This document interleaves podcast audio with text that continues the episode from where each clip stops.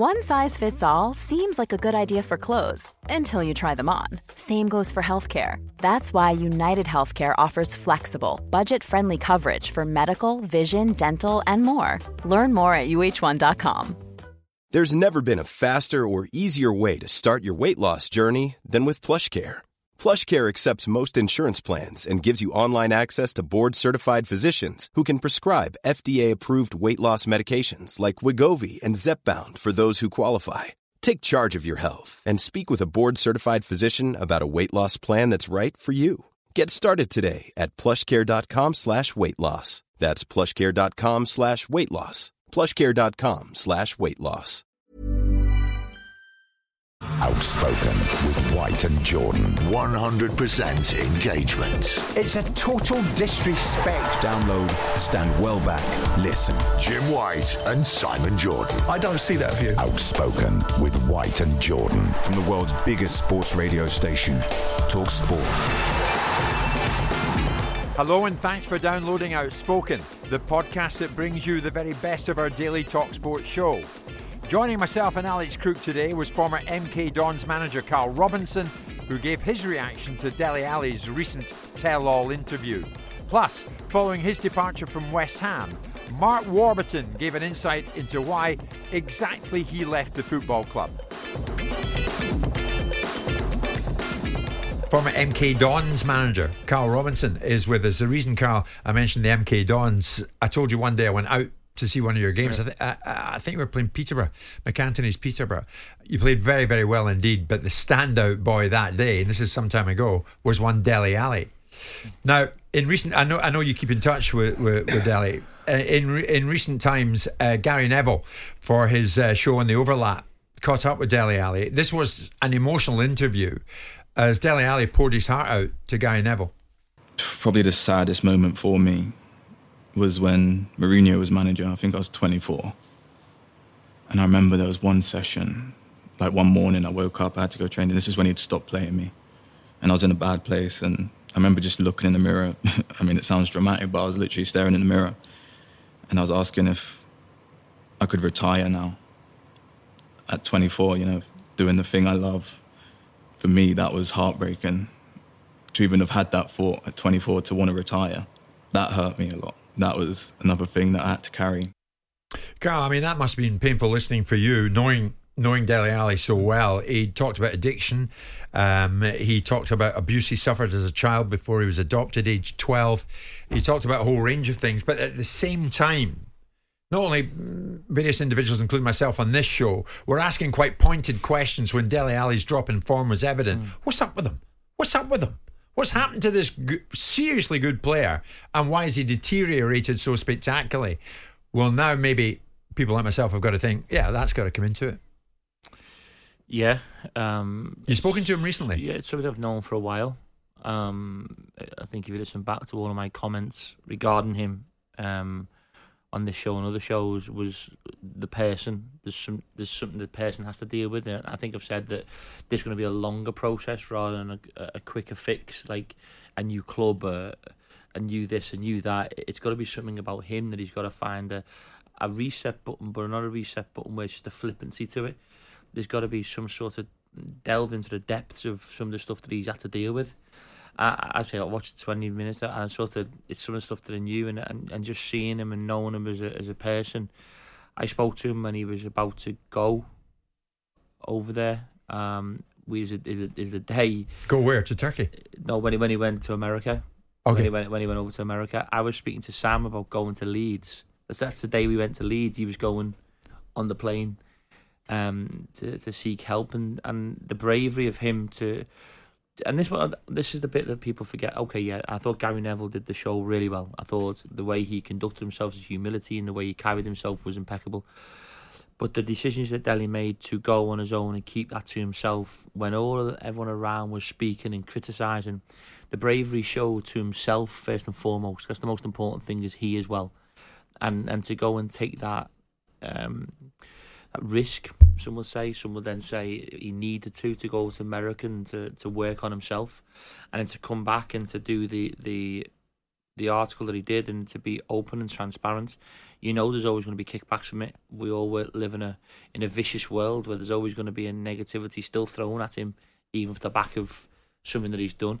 Hmm. But it, I think the the place he's in right now, he seems to be in a, in a good place. I think the fact that he's injured mightn't be a bad thing short term. I know he'll say he wants to play, but I think just he's done it. He's still got that time to sort of set himself to get ready and, and to go again. See, I mean, it's a hostile place these days with social media, Alex. I mean, many people, when this came out with Neville, said, well, if he's depressed, all he's got to do is look at his bank balance.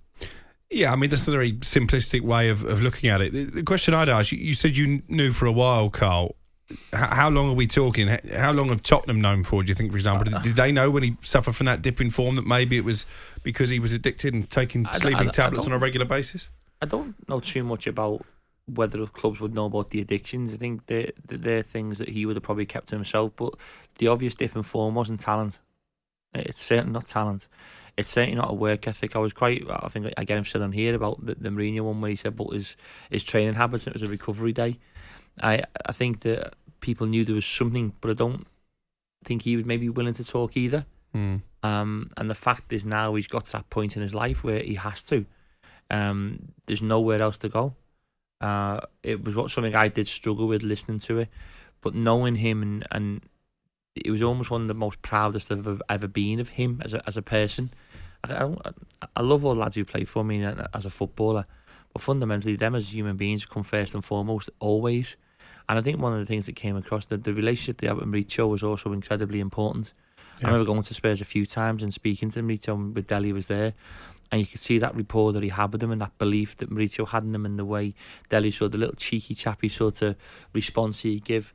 But sometimes that the world of football can trap you into a situation where you feel there's nowhere else to go. I mean, And when also you there's manage, hangers, Karl, are you hangers on as well, though, Jim, and you Go know on. this. There's hangers on right the way across our industry. There always has been.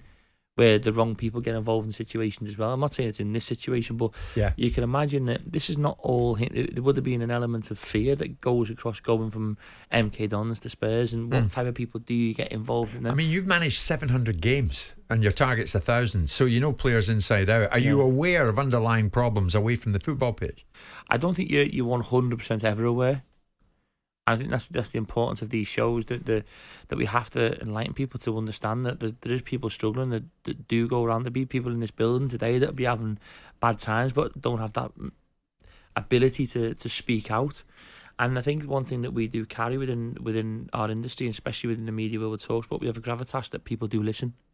And I think the the fact is that you've got people of, of an ilk where they're to be looked up to, to be inspired to be, and people who think the money's the be all and end all. It's certainly not.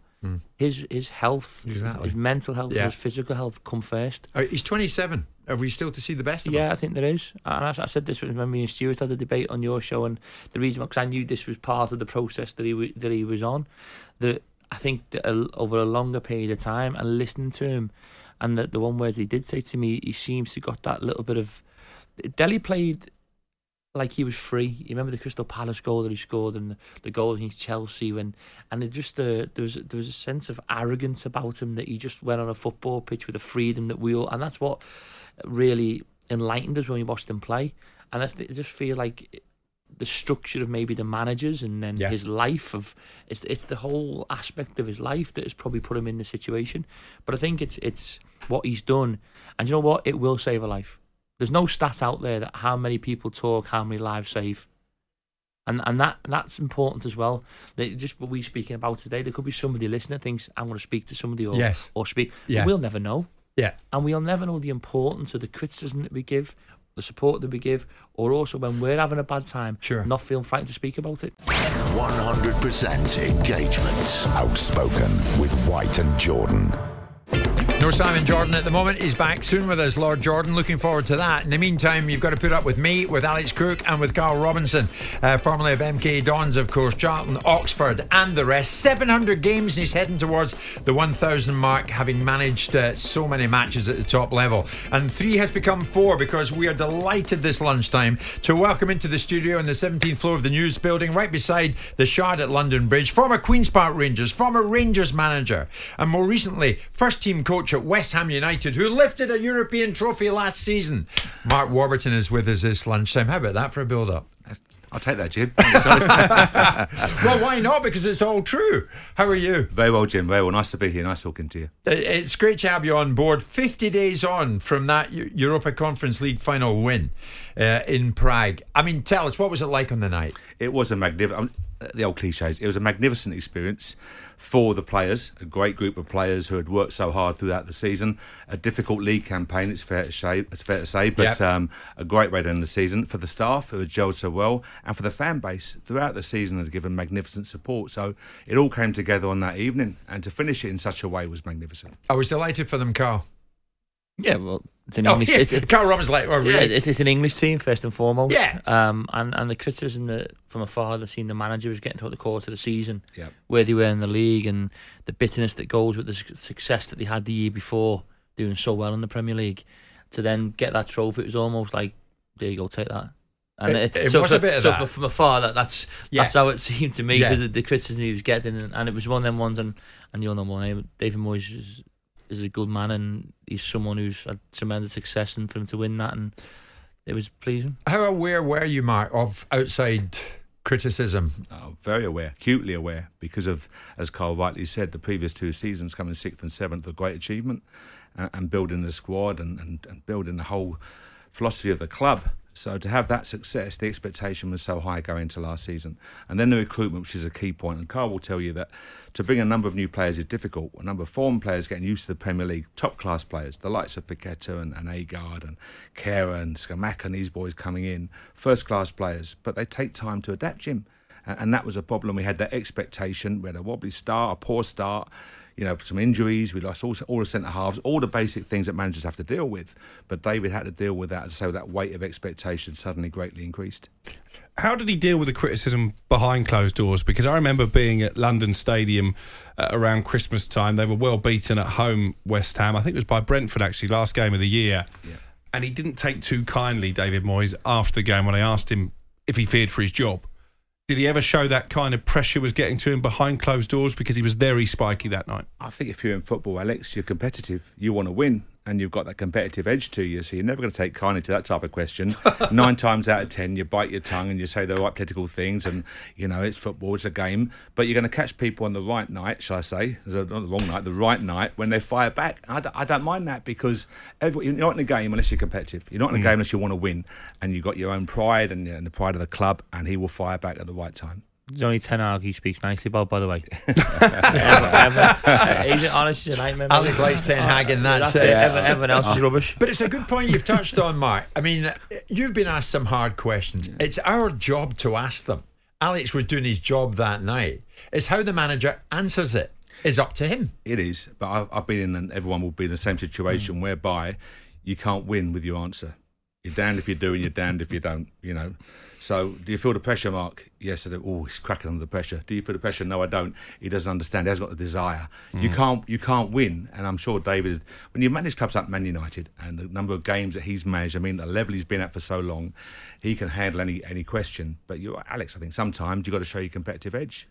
He always seems to have Yeah. a sort of uneasy romance with the West Ham fans. When it's going well, they, they call him Moyesiah, but when it's going badly, as it was for a lot of last season, they're pretty quick to turn on him, aren't they? Yeah, I think they are, but that's football. I think now the expectation is, is changing so quickly, and that's that weight that hangs around so many people's necks. And to have two two magnificent seasons, to get the semi-final Europa League, to lose as they did in that manner to, to Frankfurt, um, they're in a strong position now. But there's also that talk. A club like West Ham, you hear it, the West Ham way. Playing football the West Ham way. I'm not sure what the West Ham way or the Spurs way or any way is. It's just you have to win games of football now. So I think the style of play will always come be under question. End of the day, win the games of football. That's the most important thing. I mean, the difficulty is handling that. You want it. You want to be in Europe. But it's tricky, Karl. And these guys found that out last season.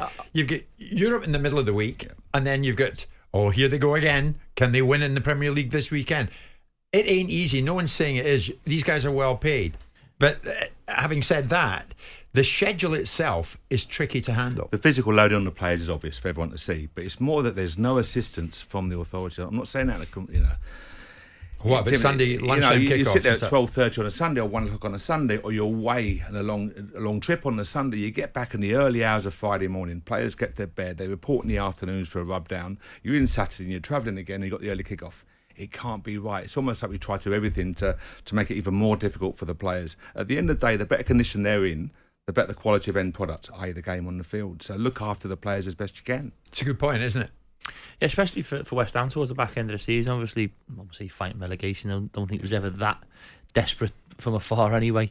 And it was It, almost it did become squeaky bum time at one stage. It did, but I think They were always I think, too I, I think, good. I think everyone looked at like when we went into Leeds, you looked at the- the strength and depth of the teams in and around them. You thought it's easy for me to say, mate, because it looked like oh they're never going to go down. When you're in the middle of it, I've been there, and you're thinking, oh, we could go down here if we're not careful.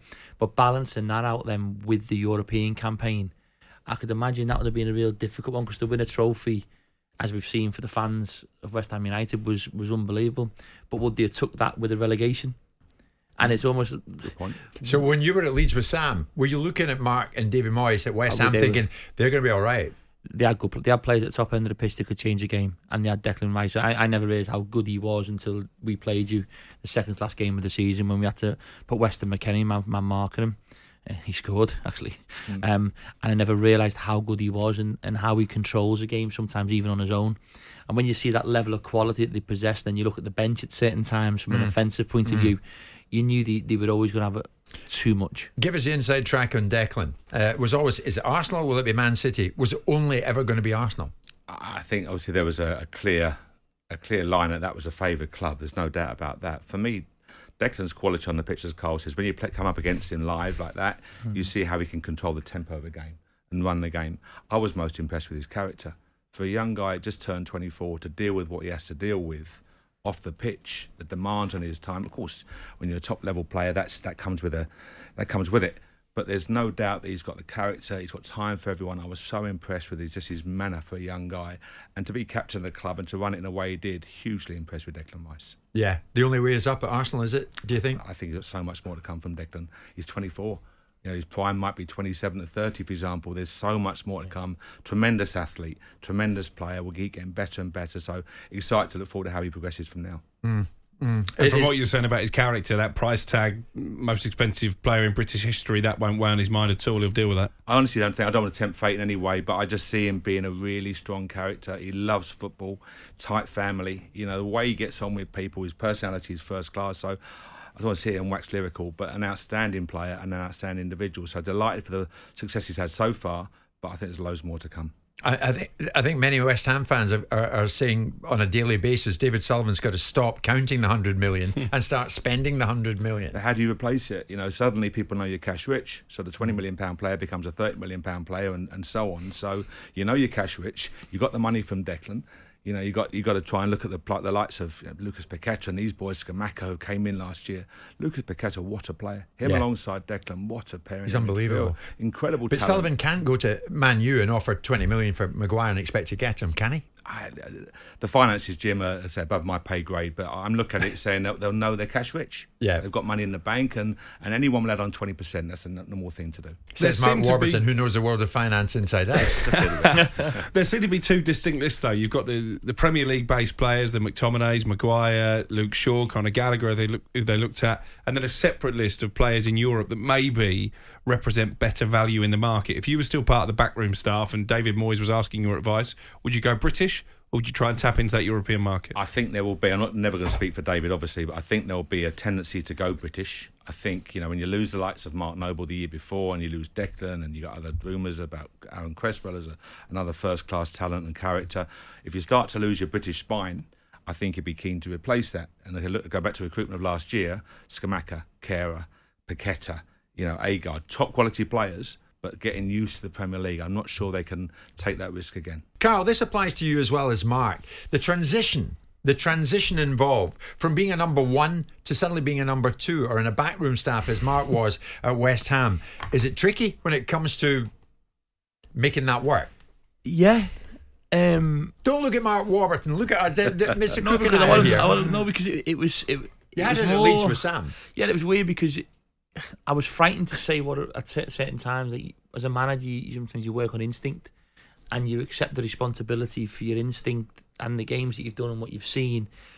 But then you, you've got an instinct. And you're like, "Uh, I need to try this instinct out with the manager, and then he might have a different view on it. And it's just that ability to really be forthright with your opinion and carry it out, and then accept that responsibility, good or bad. And Sam was really good at me. I was quite lucky. Like he, he, he, let me do what I needed to do. He was quite open for us to do that. Yeah. Team selection, he, he involved me in a lot of it.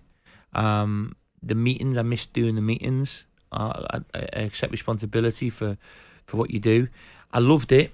What I, I remember him his advent one day because he had to speak to people like of him in the press, and um, Likes of me. Likes of him. well, obviously, Him he had, he had, he had, to- he had to Kirk. go. Yeah. Obviously, he wasn't ten Hag, so he, he would have gone for Sam as well. um, so, and I, I remember thinking, "Ah, that's the last thing you want to do now. He had a three hours, all the presses that he's got to do. And when we got beaten the game, I remember looking at him thinking, you've now got to go out and speak to the media and you've got to put that face on and not not lie, but Yeah. back your players, support your players, Yeah. keep the fans optimistic, the- keep the chairman happy. With all of the messages, I just sat and got a shower and waited for him to come in. So there's little bits of it I enjoyed. Yeah. It was probably that, and you probably agree with that. Other parts you didn't envy. Other part I, Sam I really missed with. the management. I mean, Mark, you're in record as saying regards your situation with David Moyes at West Ham. I think David and I have different philosophies um, on the game, which is part of the reason he wanted me to come in. But you said, I, I think I just found that really challenging. Yes. Um, Are you responsible for these words, Mr. Mark Warburton? Yeah, I I was very much so. David and I have gone to the same vacation place for years and years of families, purely by chance. And, and last summer this came up, and we played golf a couple of times, and, and the offer came up. And my philosophy is is more attacking. Um, David's obviously built a fantastic reputation on a strong defence, hard to build, hard to beat, etc. So that was a combination. That was the idea. But I think not not not, not in a rude way at all. David, I know exactly what I'm saying. But it's hard to change the way you do things. Karl's got a way of managing. I've got a way of managing, and you you try and delegate. You try and be open minded. End of the day, Did you clash at all? yeah, we clashed absolutely in a, in a good way. You should do. I think any any manager would want to be challenged, and and it got to the point that I, I felt for me I was getting frustrated, and and there's a point that you my job is to support the manager. If you're a number two, Karl's job there is to support Sam, make his job easier, and make it the best he can do. And I knew that was my ultimate responsibility. But at the end of the day, it's eating away inside of you, and you use those decisions. The hardest thing for me, I agree with everything Karl said. The hardest thing is when you're a manager, you form a relationship with a player because you're the manager. And players aren't stupid. They know that you're the decision maker. So Carl would have had great relationships with certain players because the players know he picks a team. He does the contracts, he knows. And it's really hard as a number two to form that really tight relationship. So, in many cases, the way that Moyes went about it at West Ham, you didn't approve and you had to bite your lip. It wasn't approved, far from it. He look at his experience, look at his track record. He's managed Man United, the biggest club in the world. He's managed, so full of respect for that. Second. No, d- d- d- it was right the first time. I knew that was coming, but um, but you have to ab- absolutely respect that. I was really keen to learn, learn a lot. But my point is, um, I'm I've done a lot of games. I have my way of doing it, and it got to the point I thought, well, you live once, you've got to do what you think is right. And I never want to fall out with David. I think he said the same thing. Friendship's too important, so we did the Did right you thing. not find the other way around though with with the players, the, the ones that weren't playing still liked you? Yeah, of course. Because when you're a manager, the ones who aren't playing just don't Yeah. like you. Yeah. And, and for as much as what you try and be honest with them and transparent, with, they don't like where when the gaffer was dropping people, I can still speak to them, have a coffee with them, and they didn't yeah. have any. They didn't flare up. I mean, so much so, Mark, you're quoted as saying your friendship with Moyes would have been in danger if we'd carried on with me challenging in certain ways. So was there a danger of it being fractured because you, you, you know, you didn't see eye to eye? No, not at all. There's, there's No. no. story, Jim. In that respect, it's it's two, I'd say, senior people in a in the right way. You know, challenging each other. I think any job you want to be challenged. The last thing you want to, is to have a number two, number three, number four who don't give you their opinion, who aren't honest with you. If you have yes men, you're doomed to failure. So I'm sure myself, Billy, Paul Nevin, Kevin Owen, all of these guys here would would say the right thing. But I got to the point where I knew that I was challenging too often, uh, and it wasn't right. David, he's the manager, and it was important. I, I So it was an amicable parting Yeah, of the very ways. much so. I phoned David. I phoned David on the Friday after the, the parade, and said, um, "I think for us, for the sake of our friendship, let's do the right thing." So well, you we- contacted him to say that's would- it for we would, me. have- we would have spoke either way, Jim. It was no, there's no story there. It was just David and I had a good conversation. It was the right thing to do because I think we're we're old enough and mature enough to, to I think, to make the right decisions. There was a situation at Palace, wasn't there, with uh, Shaun Derry when he fell out with Patrick Vieira because Vieira didn't like the tone with which he addressed the players. I think after they'd lost to Everton. Obviously, you've been in both situations. Do you fall down on Vieira's side in, in this instance, or was Shaun Derry right to voice his unhappiness as a Palace legend and as part of the backroom staff? I think it's a, that's a relationship you form with people, isn't it? That's, that's a relationship, understanding them. I think how you talk to people is key, Alex. I really do. I think eh, how you communicate, level of respect that you show is everything. You can speak your mind, but do so in a respectful fashion. If you if you over, overstep the line, then I think you break that relationship. I think it's too fast. I, I Shaun was one of, was my assistant, and he did that one of the players. And I think sometimes an assistant as a manager, you don't want to be that one always being a, the enforcer. Mm-hmm. I think there's been times, and I'm sure you would do it when you, you go to you, whoever your assistant is, just have a have a go at one or two of them, and then you sort of you sort of wait and go to the toilet and wait for that, and then you come in and go right calm, is everyone set? So you you do need that little bit of bite Yeah. in the person who's supporting you. Um, if you, I've shown Derry, I've had Mick Harford, I've had Richie, but all people who have managed uh, Craig Short, and I like the fact that they've got that in them, bit Yeah. of Yeah. balls to Yeah. go and go see you. Yeah. And uh, there was only one time I was at the gaffer that was at Sam at Leeds that I actually had to go at a player because I felt he was disrespecting the manager. That's the fit. He's Told West me, Ham. yeah, he told us, yeah. and I actually said something to him in front of all the players because I felt it was a bit disrespectful at that time. So I do think it's important that the players know that the person who stood alongside the manager's got that, just that bit of grit and that strength Yeah. of character. But, but also it's how often you use it. Yeah. If you think it Yeah. was gunpowder, so I had David Weir, outstanding, obviously now at Brighton, a superb individual, top character, and John Eustace. So they wouldn't ever go very often, but you have to be good cop, bad cop. And I would say, John, you'd be bad cop. So he would go in and rip into for two or three minutes, but not every week, not every month even, but you knew that when he did it, it meant something, it was powerful. Hiring for your small business? If you're not looking for professionals on LinkedIn, you're looking in the wrong place. That's like looking for your car keys in a fish tank. LinkedIn helps you hire professionals you can't find anywhere else, even those who aren't actively searching for a new job but might be open to the perfect role. In a given month, over 70% of LinkedIn users don't even visit other leading job sites. So start looking in the right place. With LinkedIn, you can hire professionals like a professional. Post your free job on linkedin.com/people slash people today. Ryan Reynolds here from Mint Mobile. With the price of just about everything going up during inflation, we thought we'd bring our prices down. So to help us, we brought in a reverse auctioneer, which is apparently a thing. Mint Mobile unlimited premium wireless. Ready to get 30, 30, bit to get 30, bit to get 20, 20, 20, bit to get 20, 20, bit to get 15, 15, 15, 15 just 15 bucks a month. So, Give it a try at mintmobile.com slash switch. $45 upfront for three months plus taxes and fees. Promo rate for new customers for limited time. Unlimited more than 40 gigabytes per month. Slows. Full terms at mintmobile.com. Burrow's furniture is built for the way you live. From ensuring easy assembly and disassembly to honoring highly requested new colors for their award-winning seating, they always have their customers in mind. Their modular seating is made out of durable materials to last and grow with you.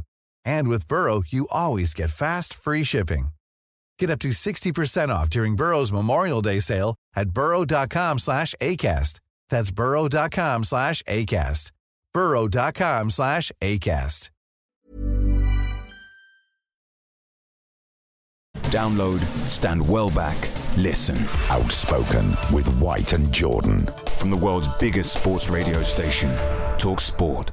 Right here in studio, we're joined by Mark Warburton alongside Carl Robinson, alongside Alex Crook. Um, guys, it would be remiss of, remiss of me not to mention this. One thing is changing the whole landscape of football, and we know what that is the Saudi Pro League. Even Pep admits it. The Saudi League uh, changed completely the market.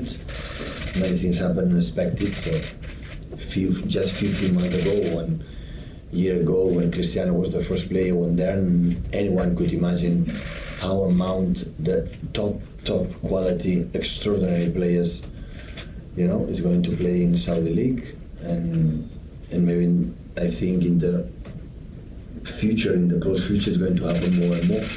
So that's why all the clubs have to be, you know, what is going on, what is going to happen, because at the end, Riyad got an incredible, incredible offer with a 32 years old cannot be rejected. So and that's why we cannot say don't do it. So he has to. It's not about the threat. It's about it's a reality, and they wanna they wanna create a strong league, and what they are doing so far, the only league can do it.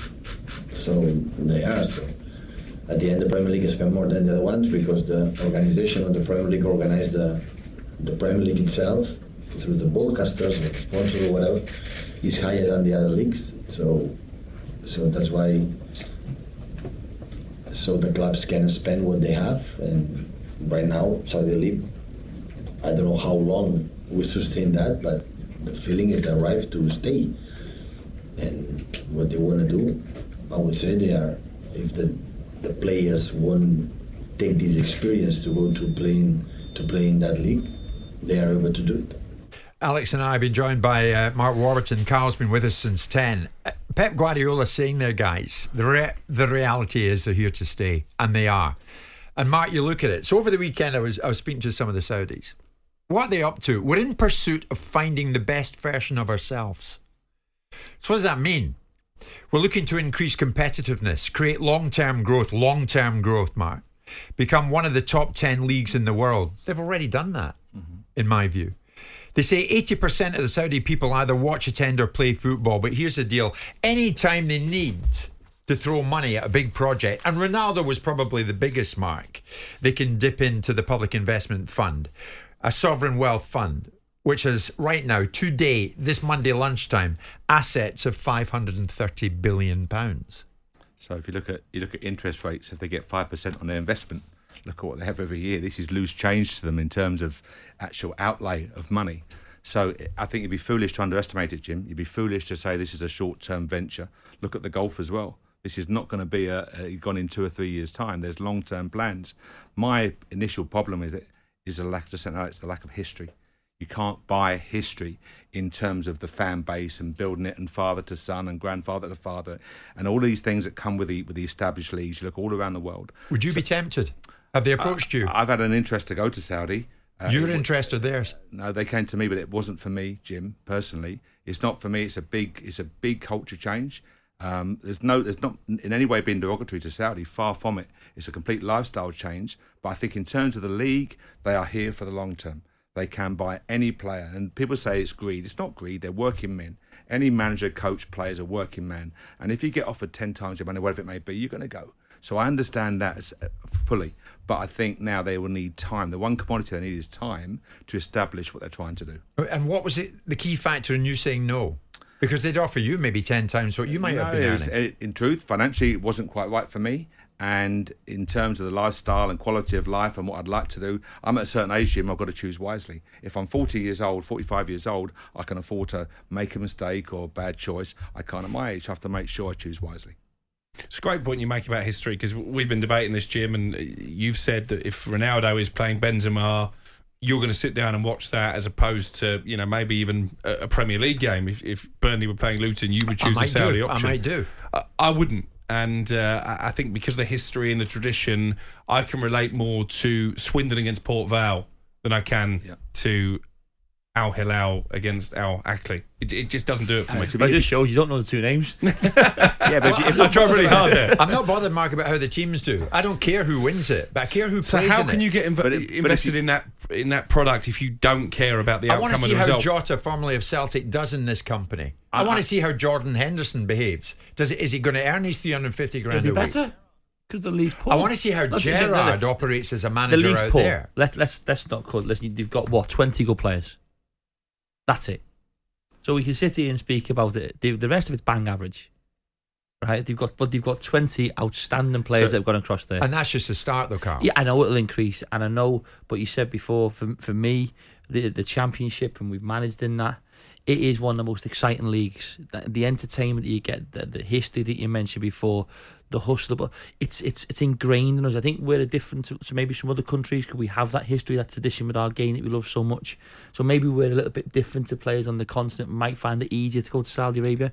For me, it's it's it's not what I want to see. So, so it's I can see, I can see Henderson. You're saying I can see a Henderson. I can see a Vardy. I so can, can Henderson why. still expect to be picked by Southgate? I don't. But I don't think the level of competition that he plays week in week out will allow him to play. He'll coast for it at the level that he'll needed to be successful. That, that's, that's a no then. That's yeah. the long term plan, Jim. Yeah. The long term plan is to raise the quality of the domestic player. That has to be. You look at the MLS and you mm. go back to the days of Best and, and, Rodney Marsh and Pele. Yes. You had three outstanding world talents at the end of their career and nothing behind it. The MLS have now built up a quality of domestic player. The Saudis will need time to build up the quality. As Karl's right, you can't have 15, 20, 25 world class players and nothing else in the squad. Do you know what, Mike? You've just nailed it because he said to me, the top of the football pyramid, Karl, was the last part that needed fixing. The leagues below, they're happy with. They've got the best under 23s, they say. We have the best under 21s going. So, top flight. So, what do we do with the top flight? They've increased from 750 coaches to 5,500 coaches in their country. They're trying to entice people like Mourinho, like others, who so far have said no. But they're not going to stop because they know they can buy F1, they can buy boxing, they'll buy tennis, they're buying golf, they want to buy football. Uh, Listen, you have you to can't buy that. history like like you have to respect. You have to respect it, though. You have to respect the Absolutely. the, the the the dreams and the, the ambitions that they have for for their country. But it doesn't mean that I have to agree with it. It doesn't mean that I have to like it. You said before Swindon. I don't like Swindon because the Oxford connections, but so that was a bad cl- club for me. But uh, for me, and we've worked at different levels, and when you go to these these games within our country, they'll never be able to get there. They won't. The infrastructure in this country, but I understand the different sports can be bought. F- Formula One's different. Golf's different. It is. You can move it around anytime you want. Yeah. And you two so far have said no. Karl, Yeah, you yeah, wouldn't go. Mark, you've already told them you're not going. But there's going to be a time they're going to go for it. And in terms of, let's try Klopp, let's try Pep. Jim, I honestly think, Jim, this is a long term. You've, you've rightly said it there. This is a long term plan. This is not a short term No. a short term project by any means. So you have to respect the fact they're going to be here for the long haul, and they're going to put in place certain building blocks to get where they want to get to. The domestic game is huge. Quality of coaching, coach education, all of the things that we take for granted. They've got the money to accelerate those processes, but you still cannot accelerate too. You need time to build what you need to build. Yeah, they're quite candid about it, Karl. I'm just have to looking at some of the have things I was told over the weekend. They, they, they, they love football the most in the country. Of all sports, this is what they love. But they feel they didn't have the level of experience on or off the pitch. And now they're, quotes, fixing that. Yeah. Yeah, and and for me, you, you speak about the coaches. What are the coach qualifications like? Who's delivering the qualifications? We're very lucky within our country. Our FA are are one of the best in the world at how we promote and develop our own coaches. I do think in ten years' time we could all be sat around having a conversation, and our view could be completely different. And it might be because it, might just grow. But where we sit right now, it's brave of the players to go there. But they are all players. Maybe Jota's a bit different. Most of them, yeah. There's about seventy percent of them are towards the back Will end of the career. Gerrard as a manager? Well, I think any game improves a manager, regardless whatever you manage. But the level of competition managing at Glasgow Rangers or, or Aston Villa and, and the pace and the speed, and that's a big thing I noticed when we went to Leeds when you stand on that touchline and the level of quality of player that runs past you and the, the speed of thought, and then the manager has to think of that same intensity as well. That's the challenge of a manager on a touchline at the top level of our game. Will they have that over in Saudi? I don't think so. And could it not have the opposite effect for Gerrard if if, if he ends up finishing seventh in the Saudi league? It if he, if he goes if he goes for a job in this where- country in three years' Where time, was Steven going to go? Though things are a bit different for him, and this is where I stick up for him. Obviously, being a Liverpool fan as well, but it's where does he go? he'd got a championship job, wouldn't he? I know, but it, but he's almost people would be looking for him to fail. The problem with like Steven Gerrard or even a Frank Lampard, they were so good as a player, and we could never bring them down to play because they always play well. Oh, as a manager, we know how hard it is to succeed. So we, wherever he went, there'd be someone sticking a knife in. But that's part and parcel of it. It's- You it's two know play. that. You've got to deal him, with the scrutiny. Yeah, it's fair play though. He's, he's been brave. He's gone over to a different market to challenge himself and learn. And part of the learning will be dealing with players maybe below the level he had at Rangers and Villa. So how does he get his message across to slightly less players? So it's a challenge, no doubt. I think he'll be better for it, and hope he does really well. And then he can have the choice of where to go from there. Your 100% essential download. Outspoken with White and Jordan. Thanks for listening to Outspoken. Don't forget to leave a five star review and subscribe so you don't miss an episode. We'll be back tomorrow. Small details are big surfaces. Tight corners are odd shapes. Flat, rounded, textured, or tall. Whatever your next project, there's a spray paint pattern that's just right. Because Rust new Custom Spray 5 in 1 gives you control with five different spray patterns. So you can tackle nooks, crannies, edges, and curves without worrying about drips, runs, uneven coverage, or anything else. Custom Spray 5 in 1. Only from Rust Hey, it's Danny Pellegrino from Everything Iconic. Ready to upgrade your style game without blowing your budget? Check out Quince. They've got all the good stuff shirts and polos, activewear, and fine leather goods, all at 50 to 80% less than other high end brands. And the best part? They're all about safe, ethical, and responsible manufacturing. Get that luxury vibe without the luxury price tag. Hit up quince.com slash upgrade for free shipping and 365 day returns on your next order. That's quince.com slash upgrade.